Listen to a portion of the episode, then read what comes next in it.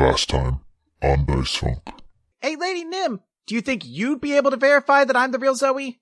She says this is but a shade of jealousy and anger and resentment. It has memories, but there's only a fragment of a soul. I know you're not a child in mind. You don't have to be a child in body either. Has anyone seen Carrie King? She's supposed to be here. I haven't seen her all night. What's what's the word for brown for hair color? Uh, so it is not that anymore. Your hair goes Super Saiyan. Hey, Winnie, I opened a box full of ghosts. Do you know anything about boxes full of ghosts? Uh, what is it you do for a profession? My husband was the necromancer. I'm an osteomancer. it's a bone mancer.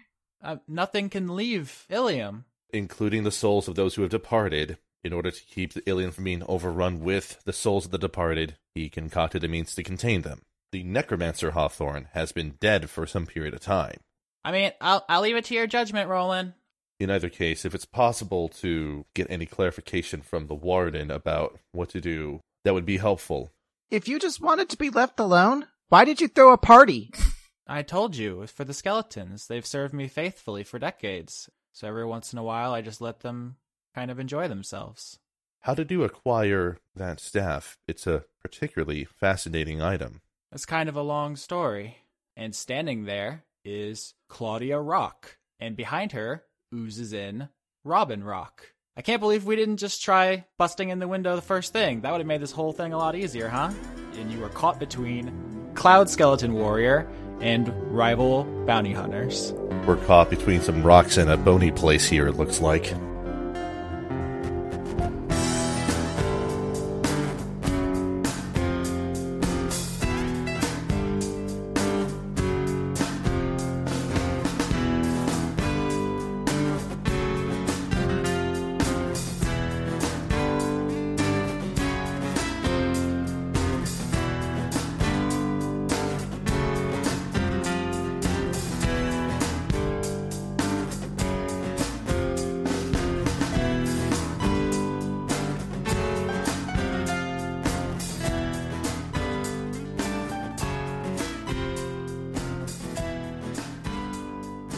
So how white are we? I mean, I mean, I'm Sicilian, so that doesn't count. So Wait, is my pasty ass literally the least white person here?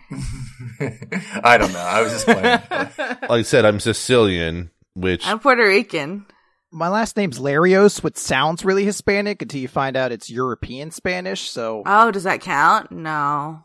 Maybe. I was conceived of in, Mo- in Mogadishu, though. So does that give me anything? mm, In, in a way, I'm kind of African. No. Actually, no. In a way, a very, very small way. I I missed a lot of that, so I'm I'm gonna assume it was something like vaguely uncomfortable yeah. ba- based on Austin's reaction. I, I really want to delve into that, but we are pressed for time, so we got to start Okay. our fun magic adventure of wizardry and stabbings. Sure. so what I what I think is important is that um, we find someone in our group to be the scapegoat, and we blame them for everything. I volunteer Leon for this position. All of this is getting cut anyway. There's no point. There's no point. None of this. None of this is in the show. Uh, so, It turns out we're all the secret of Ilium. Oh, but it's going to be cut, so it doesn't matter, right? um, I mean, I'm definitely gonna leave that part in about you claiming to be African. So, I mean, Well, why would you cut it out? That's, I mean, that's, come on. I mean, it's just truth that people need to know. Yeah. Um, oh, it got canceled right in the middle of recording. I just got the message. oh dear. Not again. So last we left this adventure, uh, you guys were on the second floor of Hawthorne House. On one side of you was the Rocks, the rival bounty hunting group, Claudia and Robin Rock. And on the other side of you was this uh, skeleton made of a bunch of mismatched parts that are kind of loose and flying around on this floor. I've referred to it in a bunch of different ways, but I'm going to give this thing a name now so we can refer to it more easily. Um, it's called the Caretaker. Uh, that's what this character slash creature is called now. But it's it's a skeleton, but all the bones that go to it are don't go to the same skeleton, so it's all like so it kind of it's a kind of Frankenstein together is the idea. But it has a spine sword, and it is holding it out as if to attack the intruders who have just burst through the window, which are on the other side of you. So you're between these two groups. The rocks kind of straighten themselves up, dust themselves off. Claudia says, Thanks for taking care of the skeletons in the yard, guys. It made getting in the window much easier. Fairly obvious what you two are doing up here. The skeleton has a sword. You should just go back out the window. There's nothing good up here. Claudia basically ignores both of you, and she says, Have you guys found the necromancer yet? No, because the necromancer is no longer here. Uh, at this point, uh, this the caretaker steps forward with his sword. It's it's pretty excited to attack people now. Is it facing us or is it facing the rocks? It does not know that you are not together. As far as it's concerned, you're all intruders. well, Uh, does it have any sort of way that it's looking though, or like by body language? Does it look like it's going to attack them first or us? Uh, insight check. Uh, my insight is a five. I naturally botched that. Yep, you botched. Uh, Zoe, you think it's about to attack. You have no time to do anything but react instinctually. You have to save everyone now. They're all about to die. All right, this worked out well the first time, so uh, I'm gonna I'm gonna cast magic missile again. Oh no, I didn't even have the the wild magic thing up because I thought surely this can't get buck wild this this soon. Well, you know what? When you botch this early, you kind of had to just let things go as they will. Damage first. All right, so that's going to be 3d4 plus 3, 13 damage. All right, Zoe, you turn and start magic missiling the caretaker, and once again, as the different missiles hit it, it kind of breaks apart and loses some of its uh, structure. It loses some time pulling itself back together, although you don't seem to be permanently damaging it because this entire floor is filled with flying bones that can kind of just reform. But you buy some time. Uh, in the meanwhile, let us see what you get on the wild magic table. I rolled a 3. Oh boy, No. I don't like that reaction. this one's really good. Oh, okay, good. No, this is actually really, really good. So when you're you shoot out your Dragon Ball Z blast, pew pew pew pew, and you start shooting it, the magic that forms these balls kind of just um it kind of radiates around and through you. You become kind of like covered in just magic, and um you feel like a surge of power within you, and you gain a new spell. Oh, snap! This is exciting, Chris. You just basically cheat coded yourself into more spells. I do what I can.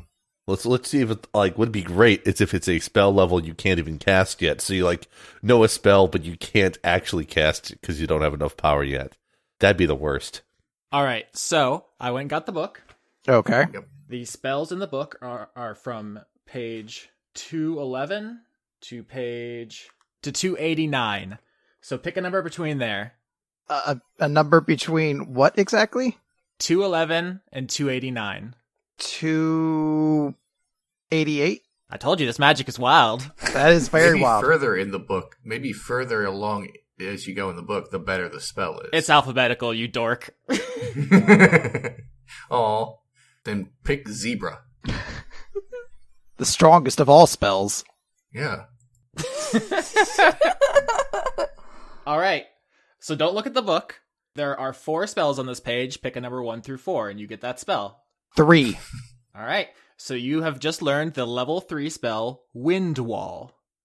Ooh. the description of which is a wall of strong wind rises from the ground at a point you choose within range. So when you get those slots, you will be able to cast that.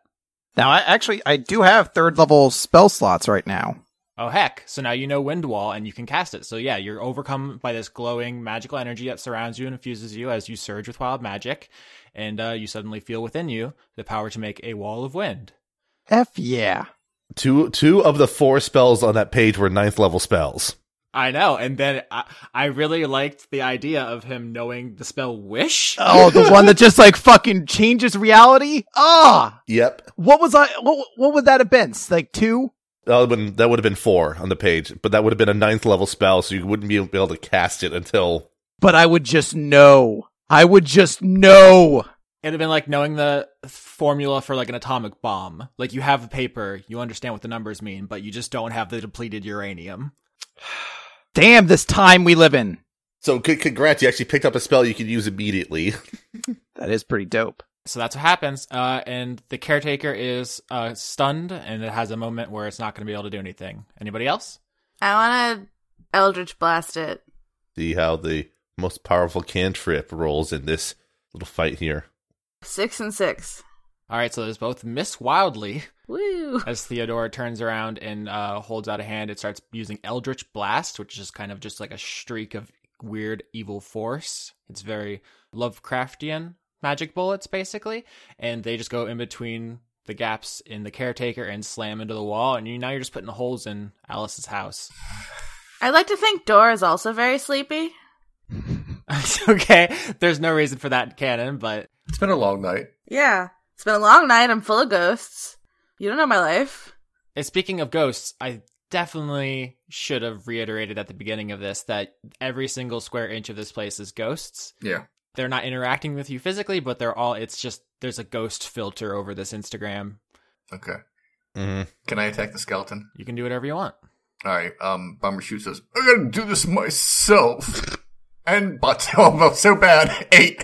I did not hit him. No, you just, so you just run forward with your rapier, you pull out of your cane, and you just stick it right between the ribs Good shot. because this is a cartoon now. Why not? Um, at which point, uh, Claudia and Robin just walk past you guys fighting the skeleton. Where do they think they're going? Uh, Roland is not going to attack the skeleton, but rather back up into Alice's room and sort of try to block the doorway into there. Oh, okay. So R- Roland runs ahead of them to try to keep them from getting to Alice, and you block her door with your body. Yes. Okay. oh. Since it seems like nobody's been able to hit it, uh, I think Zoe's basically just going to continue like going Super Saiyan like further and further. So I'm going to cast Magic Missile again. Really? Uh, yeah, like I mean, come on. There's okay. like, they're shooting the walls. They're like they're like cartoonishly zapping. Th- no, I don't cantrips. Fuck that. I got DBZ laser blasts. Your cantrips are more powerful because you're level six, so they do double the damage they do normally.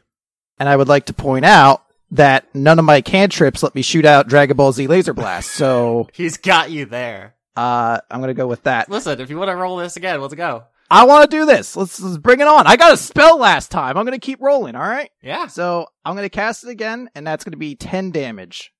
You put a bunch more holes in the caretaker. It's like not having a great day. Good. Fuck him. Hope his day sucks. I, I, I mean, Firebolt will on average do more damage than Magic Missile. Sketch! It's not DBZ anime beams! okay, D20, Chris. Three again! No, I haven't replaced three, so you gotta go again. Damn it. All right. Four! Well. okay. Okay. Oh no. No, it's. Oh, jeez. Okay. Bring it. Zoe, you Bring it! You extend your hands and just shoot more DBZ blast at this guy, and you're just ripping him to pieces. And then suddenly, your final blast is not energy, but a fountain of maple syrup, which you fire hose all over this dude in an unstoppable stream as you have maple syrup blast hands now. And you can't stop it. Is this is this maple syrup permanent?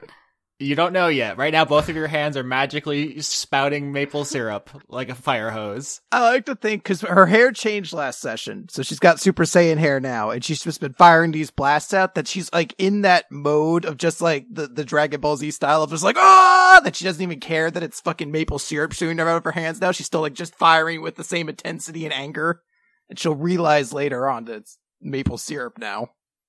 Is the caretaker still on its feet, or did that like blast it into a bunch of pieces, at least temporarily? I mean, everyone, every time someone hits it, it is reduced to kind of pieces and has to pull itself together comedically. Okay. Um, I, I kind of want to do something then. Yeah, just be aware now it's also hella sticky.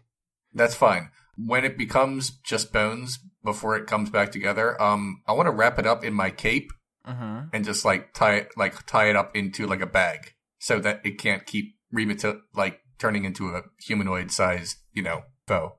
Mm-hmm. You can do that. I just want you to be aware it's going to ruin your cape for it to be filled with maple syrupy bones.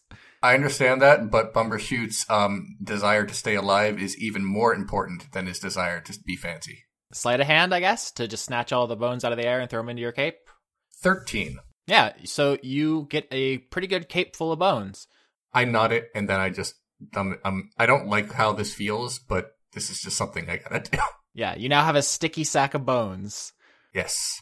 I'm gonna put that on my equipment list. I mean, that's a phrase right there. So the three of you guys have kind of uh, pacified the caretaker for now. I mean, I didn't do anything. You missed, but it was moral support that counted. It was fun. Yeah, the three of you have kind of conquered this uh, pretty dangerous foe for now. Back in the hallway, Roland, you're facing down the rocks. Uh, they kind of regard you uh, with an arched eyebrow. Claudia's real. Robin's very exaggerated and gooey. Uh, and Claudia says, "What? What are you doing?"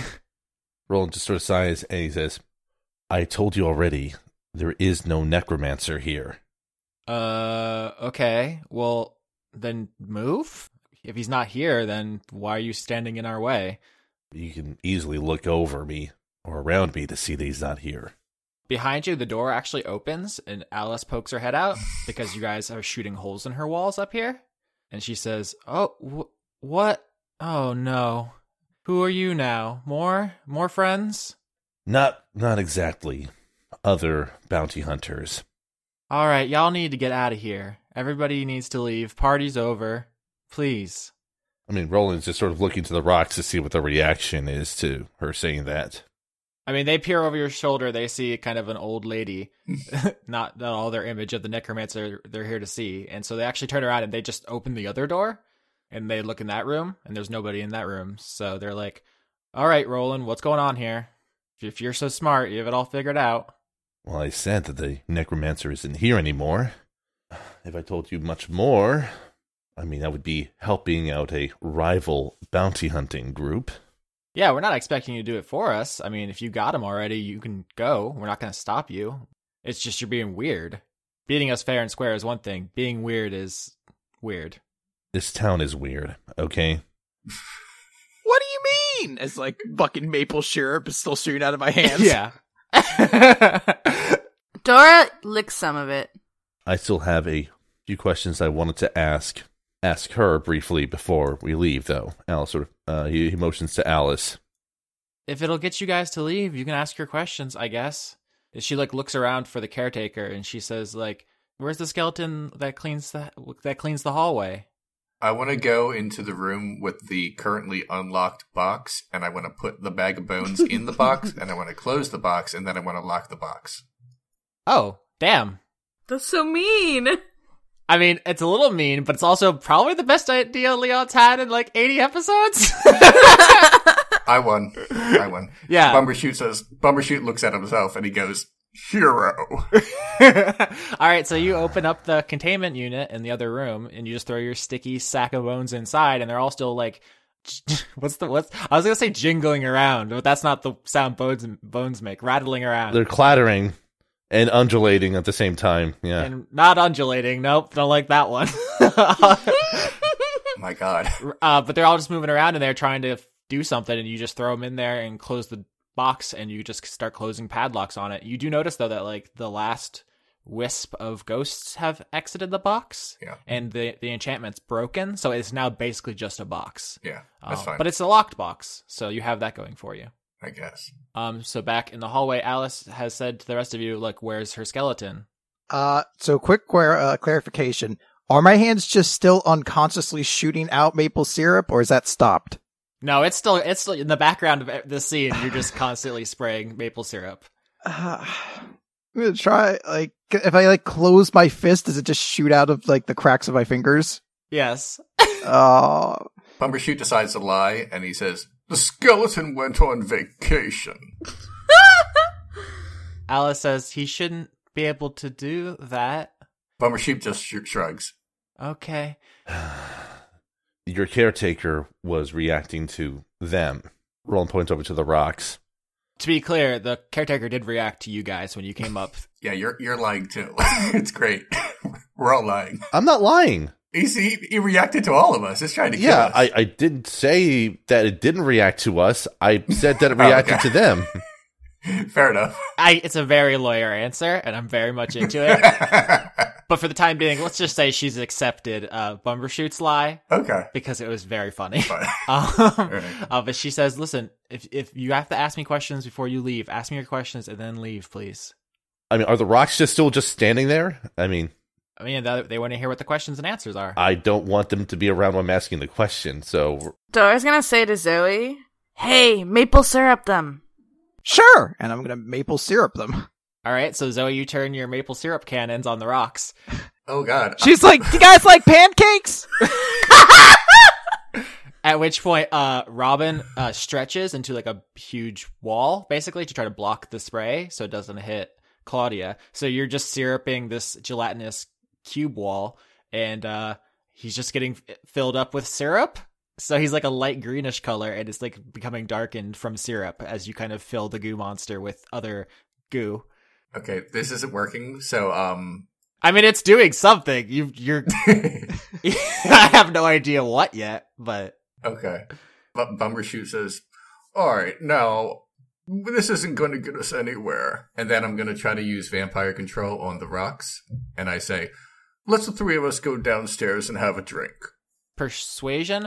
Uh, I would say advantage because of your vampire control, but it's actually the advantage of that cancels out with the disadvantage of trying to persuade a active hostile foe to stop what they're That's doing. fair. So it's a regular regular persuasion.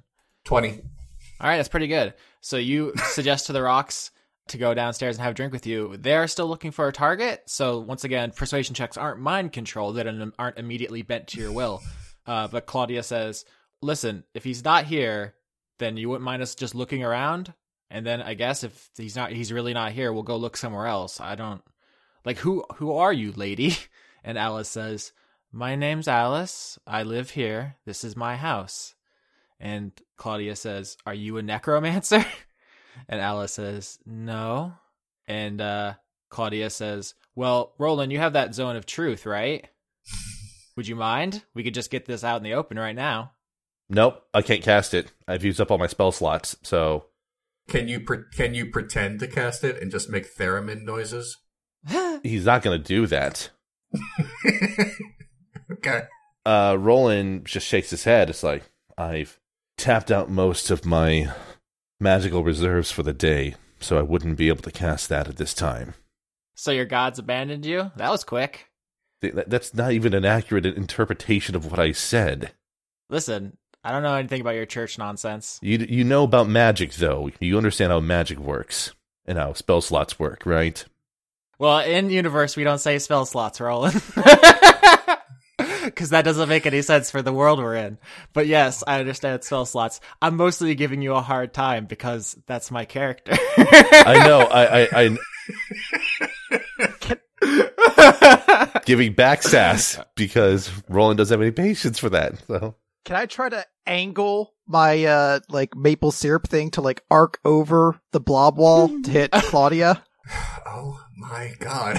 They were interpreting this as kind of like a playful assholery, but if you're gonna go like above and beyond and out of your way, to host- I, I, I, I'm not trying. It's not like I'm actively trying to like shit on their parade, but she's being kind of mean to Roland, who's like the only person who's really been uh super cool to Zoe thus far. So I nearly had them with my vampire powers, and y'all got to keep throwing syrup. Oh, that's right. I do like the Oh. image. I just want to be clear that you're escalating it. So like this is going from a from a joke to like seriously stop. You can, you can 100 percent do it. I'm just I just don't, I just don't want it to come as a surprise. no, I, I think if, if, if the impression I'm getting is that Roland is like playing along with their kind of like back and forth, then it's fine. I just thought she was kind of just shitting all over him by being like, "Oh, your gods abandoned you." So I in the Roll20, the image I have for Claudia Rock is Connie from Steven Universe. I might need to update that to like the most shade I Rihanna picture or something because she's way sassier in my imagination. So I'm gonna do that soon, so everyone gets a clear picture of that character. She's going to be uh, rude as often as possible without being mean. Dora's gonna say, Well, you guys can just sit up here and talk to this old lady as much as you want. I'm gonna go downstairs and look for the real necromancer. I'm gonna roll deception. Yeah, you are. I rolled a 15. All right, so that's pretty good. Do you want to sell it by leaving? Oh yeah, I'm going downstairs anyway. I have my own plan.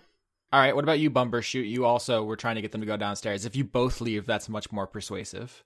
Yeah, I mean that that's that's his plan. I mean he he has nothing else to do up here. He doesn't even care about this lady. I don't think he was entirely aware of who she is until they said because he was busy making ghosts. yes, He was busy Yeah. making ghosts, yeah.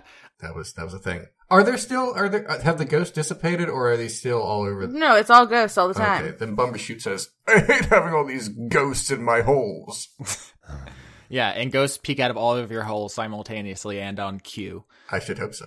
As Bumbershoot and Theodora leave the second floor and just walk down the stairs, uh, after looking for the retreating avant-gardes to Alice and back a couple times, the rocks actually just shrug and follow. They're not 100% convinced that Roland isn't trying to pull a fast one, but they also don't want to let Theodora and Bumbershoot get the drop, so they're going to go try to check on you guys. So there's a brief window here where Roland can question Alice without being overheard. I'm gonna send a message to Roland before I get too far away using message, my cantrip. Yes. Um, and I'm gonna say, hey, I'm gonna go see if any of these skeletons are wearing this dude's clothes and also get these guys out of your hair. Sorry about the ghosts. We'll talk about ghosts later. Thanks for being a, a distraction. I send the thumbs up, thumbs up emoji. Roland then looks to Alice and sighs and says, I'm deeply sorry about all the troubles that have been caused during this party, Alice. I can tell you you don't mean anything by it, but this has really been quite unpleasant and unfortunate. Oh, I totally agree that it has been. But there's one thing I have to do briefly before we move on from here. Roland motions briefly to the Dragonbone staff and says, I was asking you earlier about how you and your husband acquired that. You said there's a little bit of a story. Yeah, it's not it doesn't reflect very well on Max. Given what we were sent here for, I will assure you that nothing that you say is going to be used against you in any capacity. So it will not reflect badly on you from my perspective. Wait, does Ilium have the Fifth Amendment? I mean, Roland, his mannerism, his presence, it makes it very clear that he is paladin like. So Yeah, I just I just like the idea of you being like, listen, here are the disclosure rules for our arrangement. She has immunity from the DA. Right. I mean, like Roland saying, this is specifically why I wanted those two out of here because I can't trust what they will do. I mean, they didn't seem so bad. They they were they were likely to take you in, thinking that you were the necromancer that the warden was asking for. Well, I didn't do anything wrong, so I don't. They can't do anything to me. I'm aware, but I'm trying to prevent any further uh, unpleasantries. So, if I tell you this, will you leave? Is this just the one question? Because Almost assuredly, yes. If at most it'd be one very small request afterwards. You have my word. All right. Well, outside of here, when we actually lived in the world many years ago, my husband was doing his work and trying to uh, help people with his magic, solving problems with spirits, putting down vengeful ghosts, and laying to rest uneasy souls. And uh, obviously, there was many people in the world who have prejudices and preconceived notions about necromancy and we were hassled pretty much everywhere we went.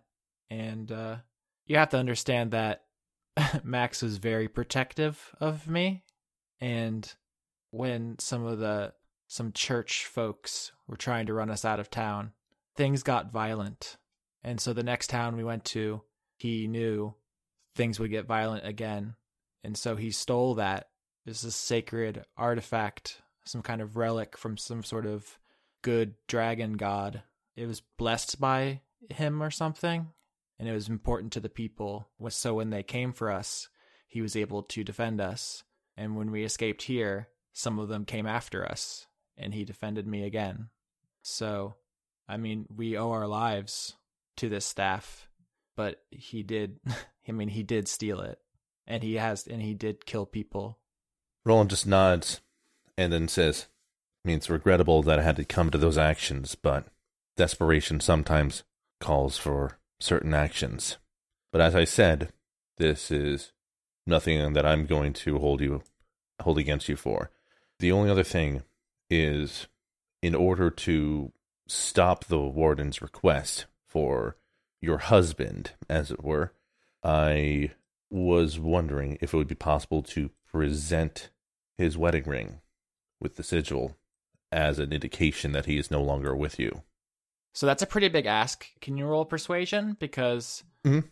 because that's kind of a, a lot to ask. Oh, I, I know it's a lot to ask. I was just reading the thing, so it's 17 is the result. All right, so that's pretty good. So she looks deeply in thought for a moment, as she considers it and says, So you're going to take Max's wedding ring and then no one will come and bother us anymore? Hopefully, I'll have a way of returning it back to you, but it is probably the best piece of evidence I can provide to prove that that people are searching for a necromancer that simply isn't there anymore. I mean, I don't like it, but it seems like the best thing to do. And it seems like you're going out of your way for me. And I can appreciate that, even if you did bring all your rowdy friends into my house and smash a bunch of my stuff and wreck the party. And release all those ghosts. And yes, I'm aware that there's damages that will have to be addressed here. And I've already promised to help in that regard as well. But hopefully that will come after uh, we deal with this request. Um, so right now, uh, Theodora has the ring, right? Right now, Theodora has the ring. Oh yeah. All right. So real quick, during that conversation, Zoe, what were you doing? Uh, because Robin's no longer there to absorb the maple syrup, I think she probably has gone to the window that the rocks crashed in through and is just kind of like holding her hands out the window so at least the maple syrup doesn't just go onto the floor. Okay, that is amazing. You're spraying maple syrup out the second story window into the lawn in a, just a puddle. Yeah. Uh, that's a brilliant image. Theodora and Bumbershoot, what do you guys do on the first floor? Um, the skeletons are still around, right? Yeah, so you guys left them. They were in like a riot at the bottom of the stairs, but as soon as you left, it became boring. So they went back into the other room, and they're like Okay. almost exactly where they were when you walked into the party for the very first time, just like standing around, and one of them is playing a piano, and they're just going through the motions of like drinking and talking, even though they're not. Okay. It's as if they've been like reset to their factory default, and it's kind of weird. Uh, I want to try something. I want to take off the skull of one of them. Okay. You walk over and you pluck the skull off of one of the skeletons. Does its mouth still move, or is it just done now? That's a great question. Uh, you pop it off, and not only is the mouth like still going through the motions of the conversations, but a lot of the skeletons like turn and look at you, like the ones that are in like visual range, like turn and look to see what you're doing. Oh, I'm stealing the skull. Uh, I feel like I'm not getting my reward. I'm not. I'm not getting my reward. And uh, as previously established, Bumbershoot loves skulls, and this is a great one because it moves on its own. So you're gonna put it in your bag. Yep. Jesus Christ. So if you remember, the skeletons are going through the motions of the party because they kind of have this very vague echo of like human interaction that they carry with them Yeah. from their time as mortals. Yeah. And so they interpret things in a very basic surface level. So they see like people getting aggro at each other and like, oh, it's a fight to watch. And they see people hugging and they're like, oh, it's dance time. Like they, they have a very like weird childlike simple understanding of things. So when you see so when they see you take a skull off of one of them, as far as they're concerned, you just ripped a head off a party guest and you're trying to take it with you. And so they all flip right the hell out and start running around because you just decapitated a dude. So long as they're scared of me, you know, that's fine. Dude, put that skull back. No, You can't just be taking people's skulls. I feel like I am owed a skull. You ain't owed shit. Put that skull back. I am absolutely not putting it back. I'm gonna fill your room with crabs. The rocks walk up behind you guys because remember the whole point of you leaving was to lead them away, and they see this argument. And Claudia says, "Uh, is that the necromancer's head? What's going on?" No, he's just a dick. I mean, yeah. Agreed. Where's the necromancer? I don't know. I'm looking for him. That's the whole point of coming down here. Also, if I knew, I wouldn't tell you. I love you guys, but you gotta think, Claudia. Uh, Robin kind of forms a spout with his arm and just squirts some maple syrup at you guys. Can I catch it in my mouth? Absolutely. Do I have to roll for that? Uh, dexterity. I'm gonna duck out of the way. I rolled an eight. No, it mostly hits you in the face. I'm okay with that. Okay, you have a sticky face now. Uh, I want to investigate all the skeletons to see if any of them are wearing clothes that match the portrait I had of Maximilian. Ooh, that's a good idea. So perception to look around. So right now, remember in this dance hall, there's like 20 skeletons who are just running around in circles like chickens with their heads cut off because they've just seen a, a, what to them is a brutal battery and a skele murder. I rolled a 20. All right. Nice. So you look at all of these skeletons in this room, and they're all dressed in like nice party attire, like tuxedos and suits. We talked about this a little bit at the very, very beginning, but they're dressed as if they're at like a jazz club, and it's very nice. And the portraits you've seen of Maximilian are kind of more stereotypical robes, like stuff that, um, obviously like a necromancer or a wizard would work in, but also like doctor, doctor scrubs crossed with necromancer robe, and none of them are wearing that. Um, and you saw some of those clothes in the master bedroom when you searched. Okay. So no, you do not think you have seen any skeletons in this entire house dressed like Max when he was alive. Dang. Do any of them have a cape? No. Uh, Garrick did. Oh, please go steal Garrick's cake. Cape. Also his cake. I, I, do we see him anywhere? I mean, he, he, he walked off in a huff or something. Zoe blew his hat off, and after Yeah. being snubbed and left alone because Lady Nim left, Yeah. Carrie never showed up. Blood Mountain never showed up. Uh, Noe left. Like, there's just basically just skeletons. And uh, Garrick seems like he got tired of being disrespected and abandoned, and he also left. Oh. Oh, he didn't go to the cellar to drink all the wine? I mean, you could go check. Literally, if you you don't need to roll anything, you walk and peer down into the cellar, and he's not there. And the rocks are just following you around. Is there any food left in there? In the cellar, yeah, there's food in here because what the the skeletons come down and get it, and they take it to the kitchen and they cook it, and then they leave it for Alice. I want to take some. Let's just loot the entire place. I mean, You guys want to loot this entire place? I just want something to sop up the syrup with, and also I'm hungry. I guess, I guess, I guess if we, we switch our plan to just looting the rocks, we'll get impatient. So maybe we should do whatever. I mean, once uh Roland has this information and comes downstairs, we should leave, right? Yeah. You want to roll investigation to loot this place for valuable stuff? I will.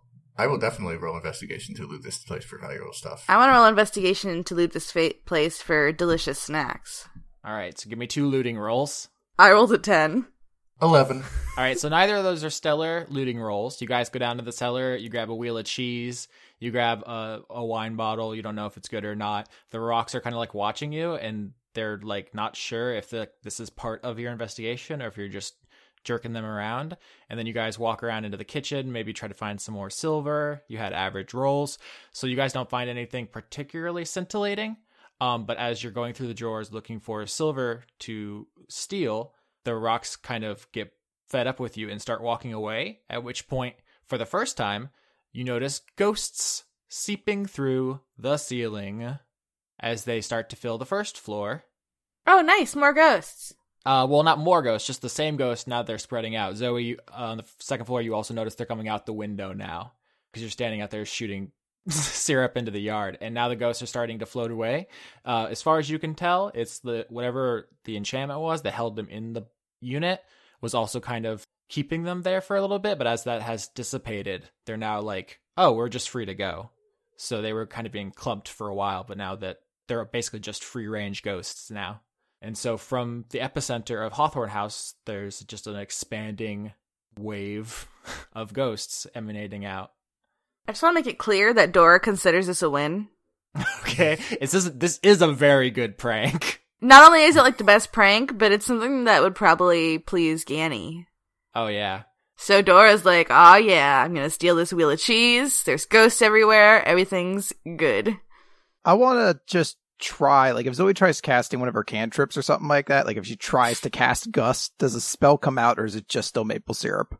All right, so you're gonna cast Gust. Yeah, like she's just, again, her hands are like just facing out the window towards the lawn. Yeah, and you shoot a blast of wind out of your hands, which carries away with it the last spurt of maple syrup as you kind of clean those lines out, and your hands are hands again. and the maple situation has resolved itself. Well, that was weird. So Alice looks at Roland and says, "Will that be all? Can, can I go back to my life now?" That is all for the time being. Hopefully, the next time I'm here, it is to, well, help repair some of the damage that has been caused here. That's very sweet, but I'm always looking for things for the skeletons to do.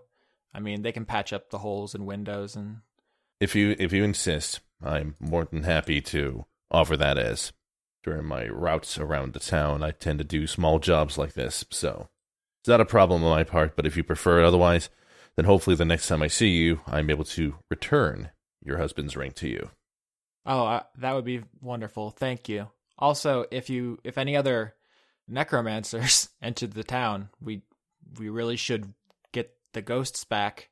Yes.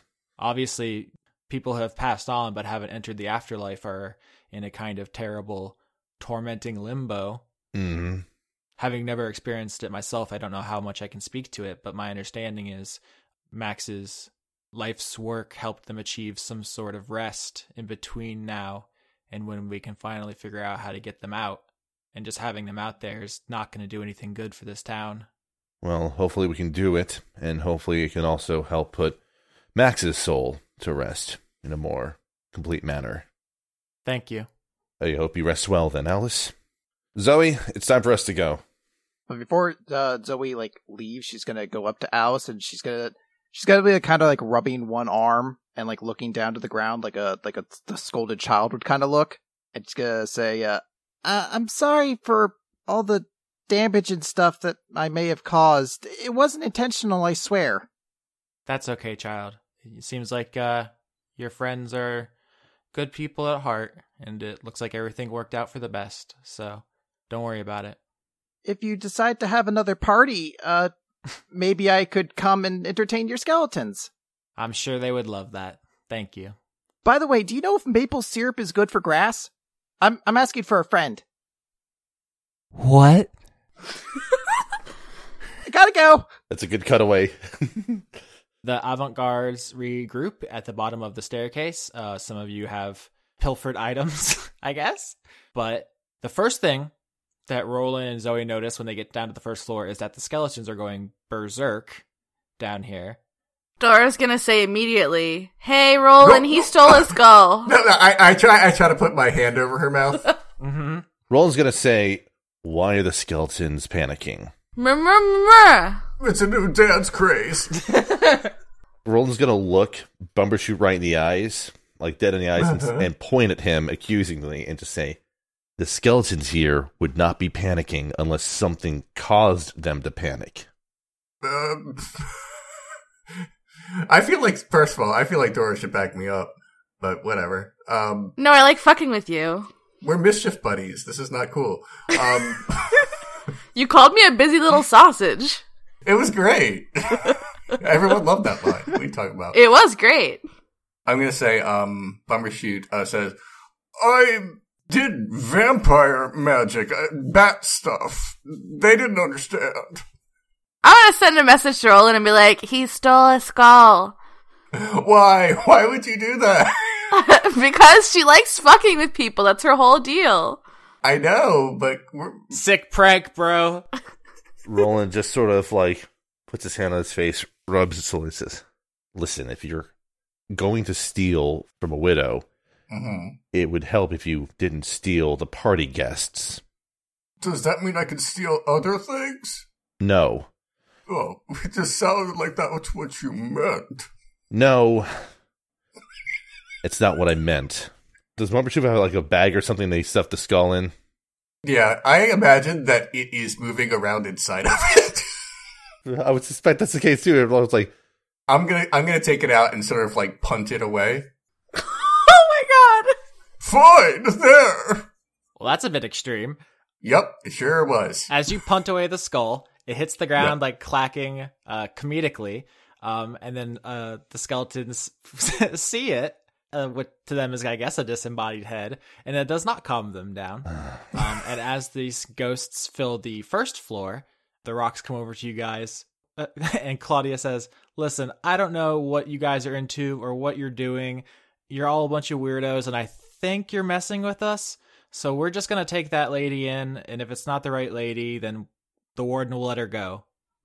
Uh, Bumbershoot doesn't exactly know what's going on because, like, he wasn't part of all this, so he just kind of shoots Roland a look like, "Are we gonna let this happen?" Dora's gonna say, "Guys, we have a rapport. Me and you. Trust me, that's not the lady because I already would have taken her. Also, please leave the lady alone. I I ruined her ghost box, and I kind of feel a little bad about it. Not really because they're fun, but just leave the old lady. Let her be old in peace." Claudia says, "If we go back up through the window and try to grab her, are you gonna stop us? Is that where we are right now?" Yes, that is where we are right now. Yeah. Oh shit! Can I try persuasion? Well, I want Roland to roll intimidation if he's going to say that. Uh, with advantage because you more than because you guys outnumber them. Plus, he's very big. Roll, intimidation's actually one of the skills he's not good at at all. He has a minus two to it. Oh. I got a four. Oh. Oh no.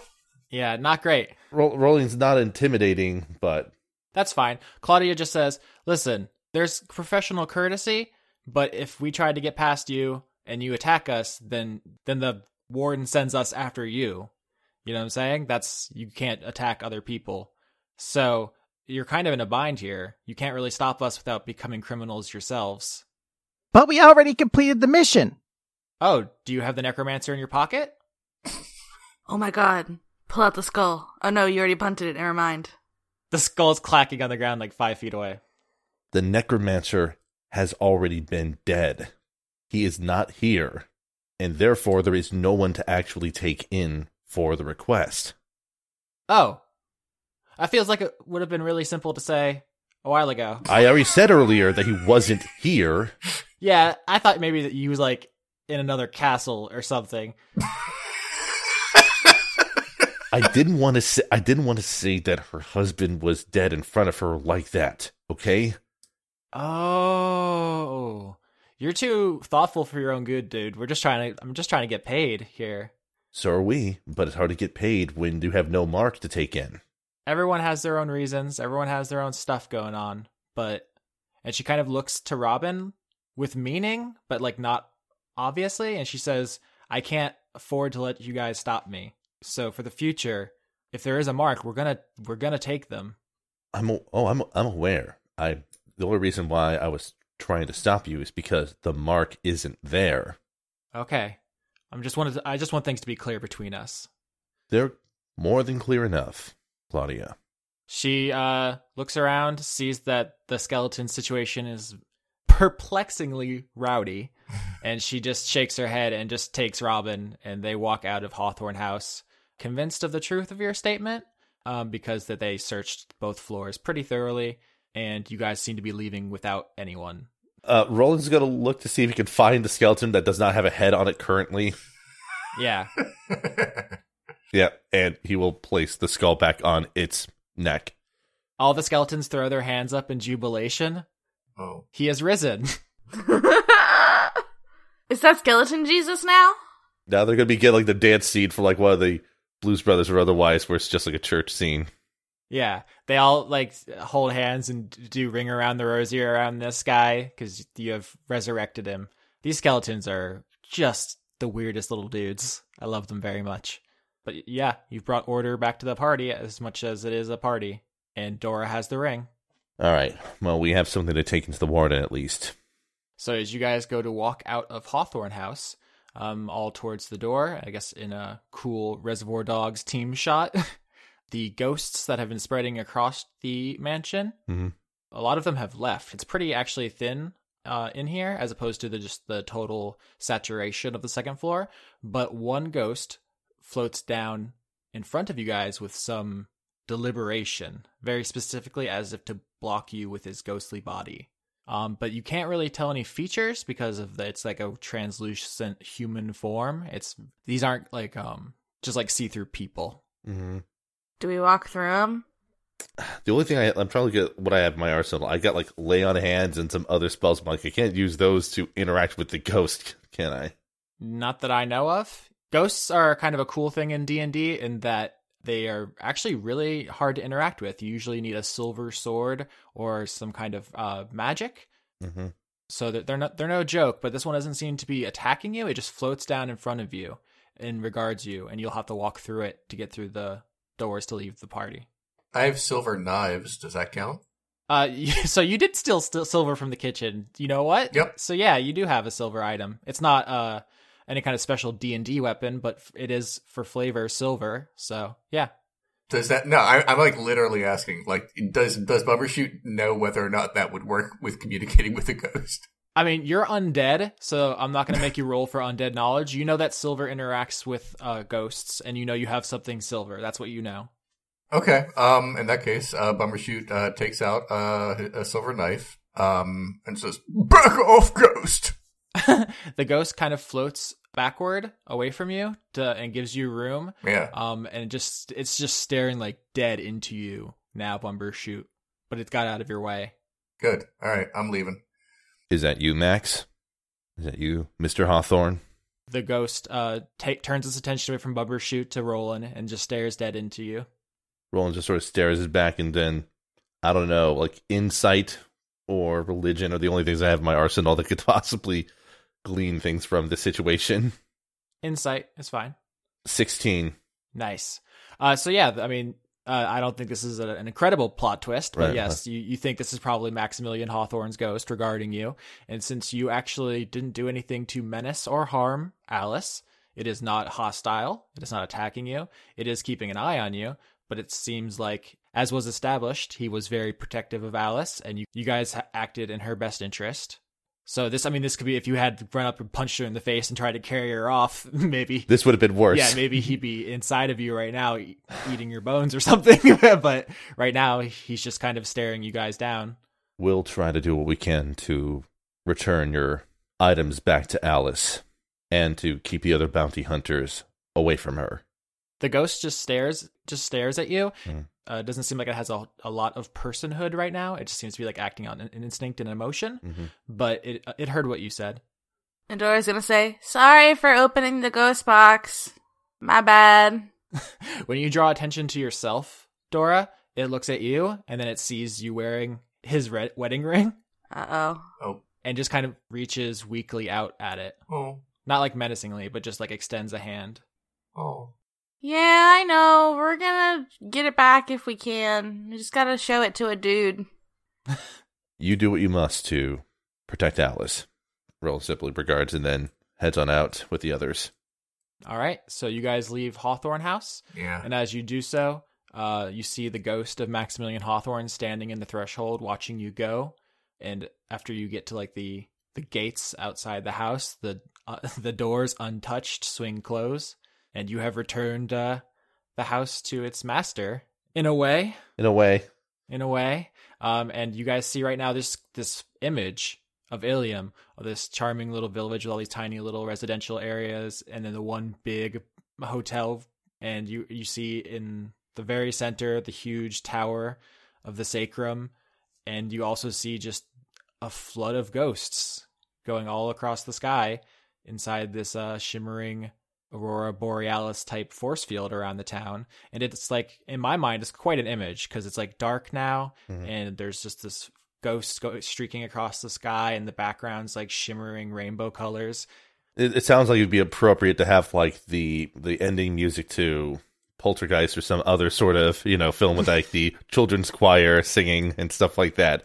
yeah It's appropriately spooky but melancholy. Very spooky latin Yes. in the background um but i assume unless there's any objections you guys go straight to the sacrum hmm which in universe is kind of a combination of sacred and sanctum. Although people were very quick to pick up on some of my naming techniques this season, it's hard to hide things when your audience is very smart. Yes. That's something I've noticed. Yeah. It's I feel like if I was just playing this with like three or four of my friends, like none of my jokes would like maybe once in a while someone would pick up on something, but since there's like a thousand people tearing apart every episode, everything's almost immediately dissected, which is cool. It's just like makes me have to up my game. it's just quite a thing. Um, but you guys walk to the center of town. There's this huge white tower. It isn't segmented into like obvious floors, so you don't know how many floors it is, but it's the tallest building in the whole town. There's the orb on top, which does the day night cycle, and there isn't any windows along it. Um, and as we've talked about before, it looks kind of like a lighthouse. Um, that's the the vibe it gives off. It has kind of a a church esque front door, so like two big doors with like rings to pull. Um, so if anybody wants to say or do anything before you go in, now's the time. It might be a better look if you're not actually wearing the ring, uh, Dora. Just just saying. Fair point. I'm gonna take it off. All right. All right. So you guys enter the sacrum. You open these big doors and walk into the tower. And on the first floor, once again, uh, since it's kind of a very tall building, but not a very wide one, so there's only like one room per floor. And the bottom floor is very simple. It looks kind of like a small, yeah, it looks like a small chapel, like a like a frontier pioneers day chapel where they would have like school classes for like the neighborhood kids or whatever. Mhm. It's like there's like three rows of pews on each side, and then there's like a pulpit where someone could talk from. But it's like very small, very cozy. And you see, um, in this room, there's only one figure, and he's sitting in quiet prayer in one of the pews as you guys walk in. Um, this character, you guys all know, is the warden. Um, that's what everyone calls him, although that is not his like given name or anything. Mhm. The figure has kind of uh, statuesque features, uh, like very well put together. You would say, Mhm. kind of a silvery skin, like perfect complexion, like long luxurious hair, um, and he has a kind of purple priest robe on, which is uh, has a huge lump in the back because he has wings that he just kind of threw the robe over. And as you guys walk in, uh, the warden finishes his prayer, stands up, and goes to greet you. And everybody in the room knows this, but now all the players know that the warden is an angel. Neat. Mind if I do a religion roll real quick to see if I can ascertain which deity it's associated with primarily? Oh, I mean, you know, I mean, the reason that Mhm. Roland like trusts the warden and like does what he says without relatively without question is because Ilium and the surrounding areas, as we've established, really only has the triad in religion. At the very least, we have the Triad and Ganador. Godador is kind of the the one outside of religion that that you might need to keep track of because of Dora, but like in the area, it's the triad. So uh, the warden is a follower of the of those gods: Torm, god of duty; Tyr, god of justice; and Ilmater, god of suffering. I'm gonna say Bumbershoot is always uncomfortable around the warden for those reasons. Oh yeah, I mean, even if I think I even if you didn't want to be, I think I would probably suggest it strongly. Yeah. Well, I assume. And the warden doesn't like you. That's cool. And he's very upfront about that. One thing you guys know from your interactions with the warden is that angels are incapable of lying. They absolutely cannot, under any circumstances, lie. That's just a thing about them. And they also know always when someone is lying to them. Fuck. I imagine there was a bunch of like early uh, interactions where Bumbershoot tried, you know, to be Bumbershoot, and he was like, "No, don't do that. I know." and that you guys, oh, like ever since, your guys' interactions are pretty negative. But uh, we'll we'll see how he interacts with everybody else. But you guys walk in, Okay. and uh, the warden stands up and he says, "Welcome, welcome, my children, brother Hawklight. How have you been?" And he walks forward to embrace you and just like give you like priest hugs. Roland reciprocates and then sort of sighs and says, It's been a interesting mission, to say the least, Warden. Of course, the burden of justice is heavy, brother Hawklight. Sister Theodora, how are you today? I mean, I feel pretty good.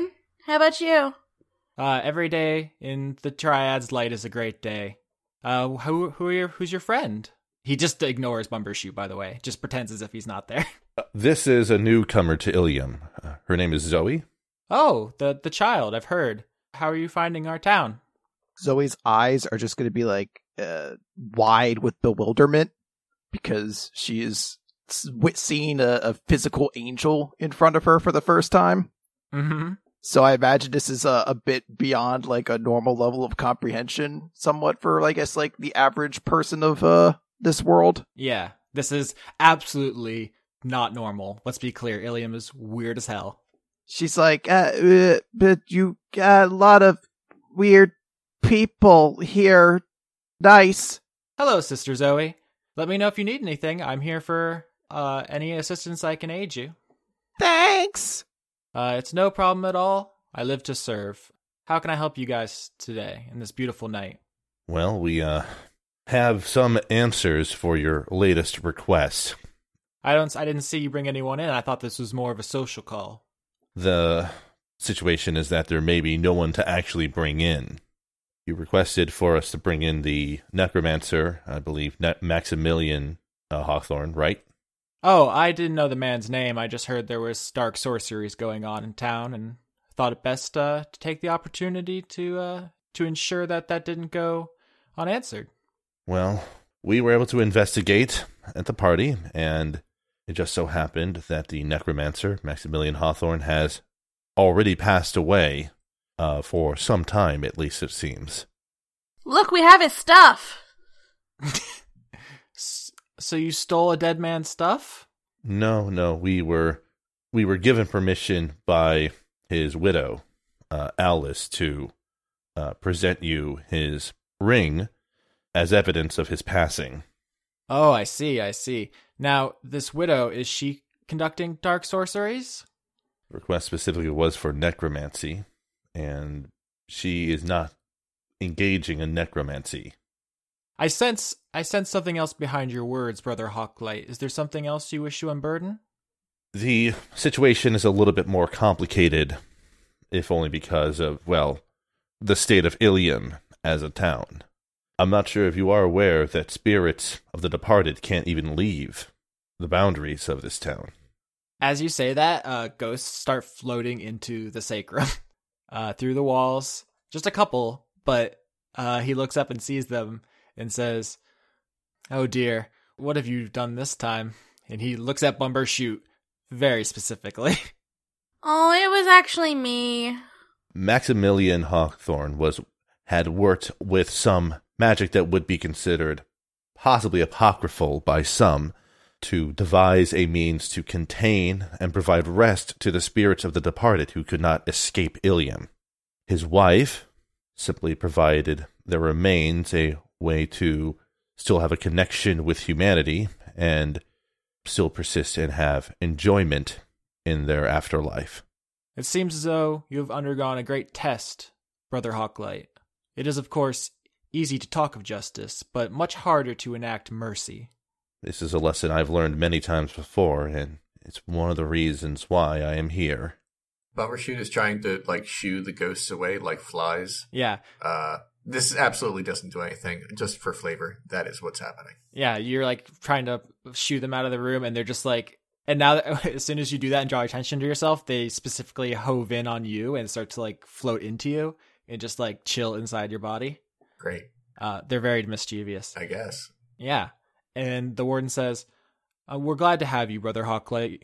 Every day you grace us with your presence, brings us closer to the light, and uh, I couldn't have expect more from you. Thank you. As I said, unfortunately, this means there is no person to bring in to face their crimes, as uh, as you can tell. That's not unfortunate at all. Justice only needs to be meted out when there's a cause. Just because you have a sword does not mean you need to swing it, Brother Hawklight. That is true. That is the teachers of Ilmater are important, and they guide us every day. Although I suppose it might be unfortunate for the four of you, considering the way in which you have chosen to spend your time here. I apologize if, if I have sent you on a wild goose chase and wasted your time. It was fun. Do we still get our reward? I'm trying to think if he just ignores you because he's not sassy, so he wouldn't like sass you back. We had a contract, and I just want to know the end of it. I I, ha- I I have an idea of what he would say, which would be just even worse. Yeah, what's that? You you found the greatest reward of all, the truth. We found the spirit of Christmas. what he says is, "Everyone gets what they deserve." Vic. Ooh. At the very least, stopping the request should provide some relief for the widow Hawthorne. Yes, of course, of course, of course. Uh, I should have work for you guys soon. I'm, of course, always listening for new opportunities. But in the meantime, if there's anything I can do to help young Zoe settle in, uh, I'm at your service. I'm sorry if uh, uh, if you were relying on some sort of payment. Unfortunately, that does not appear to be in the cards this time. I put a skeleton in a box. And I'm sorry for filling the town with ghosts. I was just really excited about finding that necromancer, and I thought he was in the box. Yes, that is deeply troubling. I I'm sure I'll be spending the foreseeable future trying to figure out some way to remedy that. One solution may, unfortunately, uh, or at least awkwardly, require the services of someone who knows the art of necromancy or the, well, the forbane art of necromancy, depending on how they practice it. It's quite a puzzle we have for ourselves, Brother Hawklight. Well, puzzles puzzles exist to be solved, so Well, sometimes puzzles exist to test us. It's the paths it leads you down that are most important, more so than the solution. Am I in trouble? Have you done anything wrong, Sister Theodora? Should you be in trouble? I opened a box of ghosts. That is true. it seems as though he was trying to bait you into saying maybe no, and then he'll, he'd know if it was a lie. But you just stated a fact, so he just nods. Oh man, I'm gonna get bountied in my sleep. So, the, in the structure of this campaign, what happens next is there's a downtime period where you all will ex- uh, kind of explore your own personal uh, narratives, like this, the things you have going on that don't involve the group, and that will be the next episode. Mhm. And then after that, we'll probably do a time skip to the next mission proper. Mhm. So one of the things about this is it's not like one continuous journey to Mordor adventure. Everyone's living their lives in this town, Mhm. and we'll just focus on the most interesting things. But for now, the ghosts are spreading throughout the town. Mhm. You can't do anything about that presently. Maybe you will later. But right now, uh, the warden is working on that. So Is it possible to just do like the returning of the stuff to Hawthorne like as a closing moment or yeah, okay. So how about this? Uh, for the final scene, uh, everybody tell me what you do after a successful mission or a completed mission, whether or not you judge this as a success because you did not bring anybody back. Although there's infinite possibilities. You definitely could have just arrested Alice. Um, Bumbershoot usually counts uh, his his reward or his baubles that he collected. Uh, in this case, it is only silverware. yeah, Um, the living skull is gone now. yeah. I mean, you also got some wine and cheese if you wanted it. Nah. I got yeah, the cheese. I mean, I, no, I don't. I don't. Bumbershoot has no need for it, so he just let uh, you know, that go. All right, so the scene is Bumbershoot returns to his room and just starts sorting the silverware into his uh, collection of valuables. Yeah. I mean, he he, he also he, he also like remembered that um silver might be useful for ghosts, so he's so he's like I meant to do that. he's, ha- he's hanging the silverware all over his room to keep it from no, no, no, no. He's actually he actually uh did is like unsure about how uh Rowan would feel about the stolen all the stolen stuff, so he just kind of like packs it away.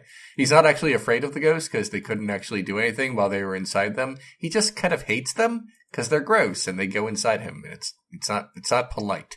So there's that. Uh, and when he's done with that, he just goes to sleep. He's like he's a little he's a little bummed because he didn't get everything he wanted. Dora writes in her Ganny book, which is like a diary, Mm-hmm. but instead of Dear Diary, it starts with Dear Ganny to tell him about the the ghosts she unleashed. Mm-hmm. So yeah, Gonador is looking down on you, and we've established you can't really communicate out, but he can send messages in. So you finish up your journal entry, which presumably uh, it can read like the silhouette of it through dimensions and like into the like by looking through the uh, the wall of light around Ilium. And so G- Ganador says at the uh, completion of your entry, Master the undead. Subjugate the living. and that's what you hear from him, Theodora. Oh no, I'm undead. I'm gonna look at Mr. Smooches and be like, oh, I don't, I don't even know how how I'm supposed to do that, Mr. Smooches. Mr. Smooches pulls his head back inside of his shell and goes to sleep. Yeah, same buddy. So you haven't received any word on your mission progress as far as corrupt the youth goes, but we'll explore that during your your downtime scene if you want to advance either of those goals. You know, have two very vague mission statements from your god. Roland's going to uh, touch base with Dora and be like, "All right, Dora, I guess it's time to return the ring and painting back to Alice at least." Okay. Also, can you drop this by the warden on your way? And it's like a really big bag full of crabs, and it says "Sorry about the ghosts" and embroidery on it. Yeah, Roland will nod and be like, "And I'm on duty for the next crab day as well." So Roland, you know that the warden does not eat, so yeah, like, like, like, like he will just accept it anyway, and then you know make the gestures necessary on his own. I mean, he might drop off the crabs like with the the the lilies as a, if for free, just be like, just as something on the way. all right. So there's like a there's a montage set to like indie Yeah. rock of Roland walking around and returning things to people. Yeah, It's very tasteful. I would assume that when he gets to the door, that like the ghost is there still. Yeah, as you're walking across the yard, before you even get to the door, they swing open, and the ghost of Maximilian Hawthorne is standing there, just like staring into you. And behind him, you see the skeletons have uh, gone back into kind of groundskeeper mode, and so they're like sweeping and cleaning and straightening all the mess that was made during the party. And they're all there's there's skeletons patrolling the grounds. They've reformed and stuff, so the skeleton machinery is back in motion. Roland will basically uh, and they'll hold up the painting and the ring and just say, "Can you uh, show me where these belong?" and the the door is shut behind you as Max beckons you in, and uh, you return the stuff to the house. Uh, I imagine Zoe is going to be. Uh, she doesn't go back to the avant garde headquarters, actually. Uh, instead, the scene I kind of imagine is she's outside Tarsus Mm-hmm. and she's looking inside, and she's like, first, like, looking at her palms, and then kind of like uh, grabbing like a lock of her hair, which I think she's just now realized has changed color and everything like that. Yeah. And she just kind of like gives a sigh, like her her shoulders just kind of feel like they're suddenly heavy, and she just kind of walks slowly into the into the Tarsus. Okay, so she's going into the the bar inside the hotel building Yeah, towards the bar. to make mischief. Uh, one one last scene, and this is kind of like intercut with like her seeing her reflection and feeling her hair and walking towards the bar, and it's just this kind of um intercut series of events I'm picturing of her like seeing the consequences of everything that's happened and feeling the weight of it and being kind of tempted by this kind of a seedy place, and it cuts back to all of you guys leaving the sacrum after your meeting with the warden at the end of the mission, and uh, as you guys are leaving, the warden kind of uh, pulls you aside and just says, uh, uh, Sister Legrand, I meant it when I said you can come if you need anything. I just want you to feel like you can count on me. Is that okay? All right, I have an idea for what's going to happen. I feel like this is going to be super cheesy, Mm-hmm. and I apologize in advance for that. Uh-huh. But like the the logic being that this scene got interjected in there, Uh-huh. so like as we go back, Zoe's walking towards the Tarsus, like she's about to go for a drink, Yeah. uh, and instead she stops and she sees Noe, who's been initiated into the lilies, and she just kind of watches her from afar, and sees her kind of being accepted, and then kind of like puts her hands in her pocket and just kind of walks away uh, back towards the avant-garde headquarters with like a small smile on her face. Nice. In the other scene, uh, the warden says, Everyone around here just calls me the warden because I keep all the bad people locked away. But uh, you can call me Warden Light or just Light. Everywhere I go, I try to spread the warmth and love of our gods. What do I roll for Bumbershoot to know how to murder an angel? The perfect, most treasured question I have ever heard. Is is it would it be Arcana? No, it's a hundred. It's religion. Nine. Uh, he has very average knowledge of angels, or below average. All right, so Bumbershoot, you're kept awake at night. We're thinking about how all of your your party members have kept you from personal gain, and how Garrick pisses you off, and an angel bosses you around, and all of the fiends in town don't respect you. And you get up and you march over and you find a book and you start flipping through it, and you're trying to figure out how to kill an angel. And uh, with a nine, what you know is they are resistant to most things. They are resistant to physical attacks. They are resistant to magic. They are resistant to emotional attacks. There's very little you can do. Um, like out of character, like the weakest angel in the monster manual could take like a level 15 team. Like they start final boss and go up from there. Okay. So, Bumbershoot, your research is very disheartening. It's not impossible, but you do not think you have or know how to get any of the means to do that. It's not off the table, but something is going to have to happen to significantly change your power level. Uh, the only thing that comes to mind is you do know someone with a sacred artifact blessed by a dragon god. Yeah. which is very powerful. That's the closest thing you can think of to kind of uh, the boost you would need. Yeah. But it's not it's not great. And I think as this uh, re- realization settles down over you, I think maybe uh, you start to feel hungry. Oh yeah. Uh, so everybody's been waiting for it. In a sense, everything we've done now has been kind of annoying people because it's not this. So let's just I want to end the episode with this simple question. Who are you going to kill? I have a good idea about who I want to kill, but I want to think it over and also listen to the episode again so I don't fuck anything up. So, uh, but but it, it- the answer is someone's about to die.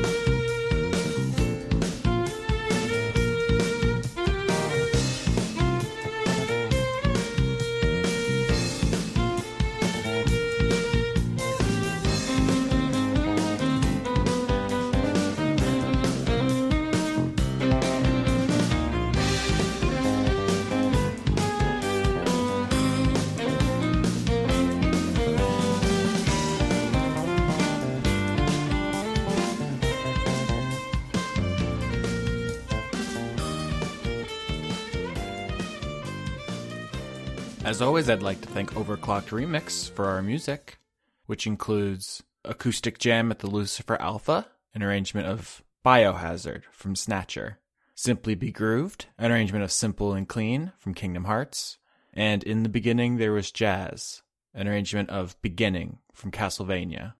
Executive producers for the month of April 2017 are Kirstine Haslinger, Extellaris, Joseph Timbrello, Andrew Grothin, Jade, The Cult of Gorfanax, Irving Royale, Paul Mullen, Finch DeYoung, Arjun de Koning, Luke Powers, Michael Goodell, Brent, Ripter Stormwolf, Miko Kurjo Kangas, Dennis Bengston, Josh Mosier, Endigo Van Dane, James Bevan, Allison Ansell, Sydney Marsing, Just a Jester, John Potts, Kevin Dobbins, Savard and Akrasimova, Carl, Brady Warner, Kitty Foe, James Neely, Eugene T., Marissa Donaldson, Melanie Joe, Lana Seawolf, Toby Gleason Stack, Ruby Offer, Matthew Weber, Sarah Hanley, Melissa Booker, Cameron Abbas, Dylan, Gary Sayon, Anna Stuhlfarer, Sean the host of Funk Dunk, Giorgio Renna, Harrison Andrew, Kevin Seidlow, Christopher Charlo,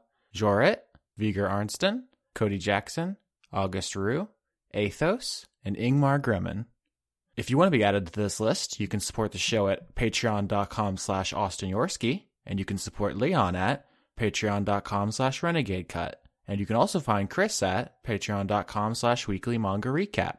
You can also help out by finding us on iTunes, Google Play, Podbean, YouTube, or wherever else you found the show, and liking, rating, or leaving a comment. Every little bit helps, and word of mouth is the only way anyone ever finds out about us. What would an ad for the show even sound like? Yes, come listen to a video game critic pretend to be a lesbian elf. Actually, there's probably a market for that.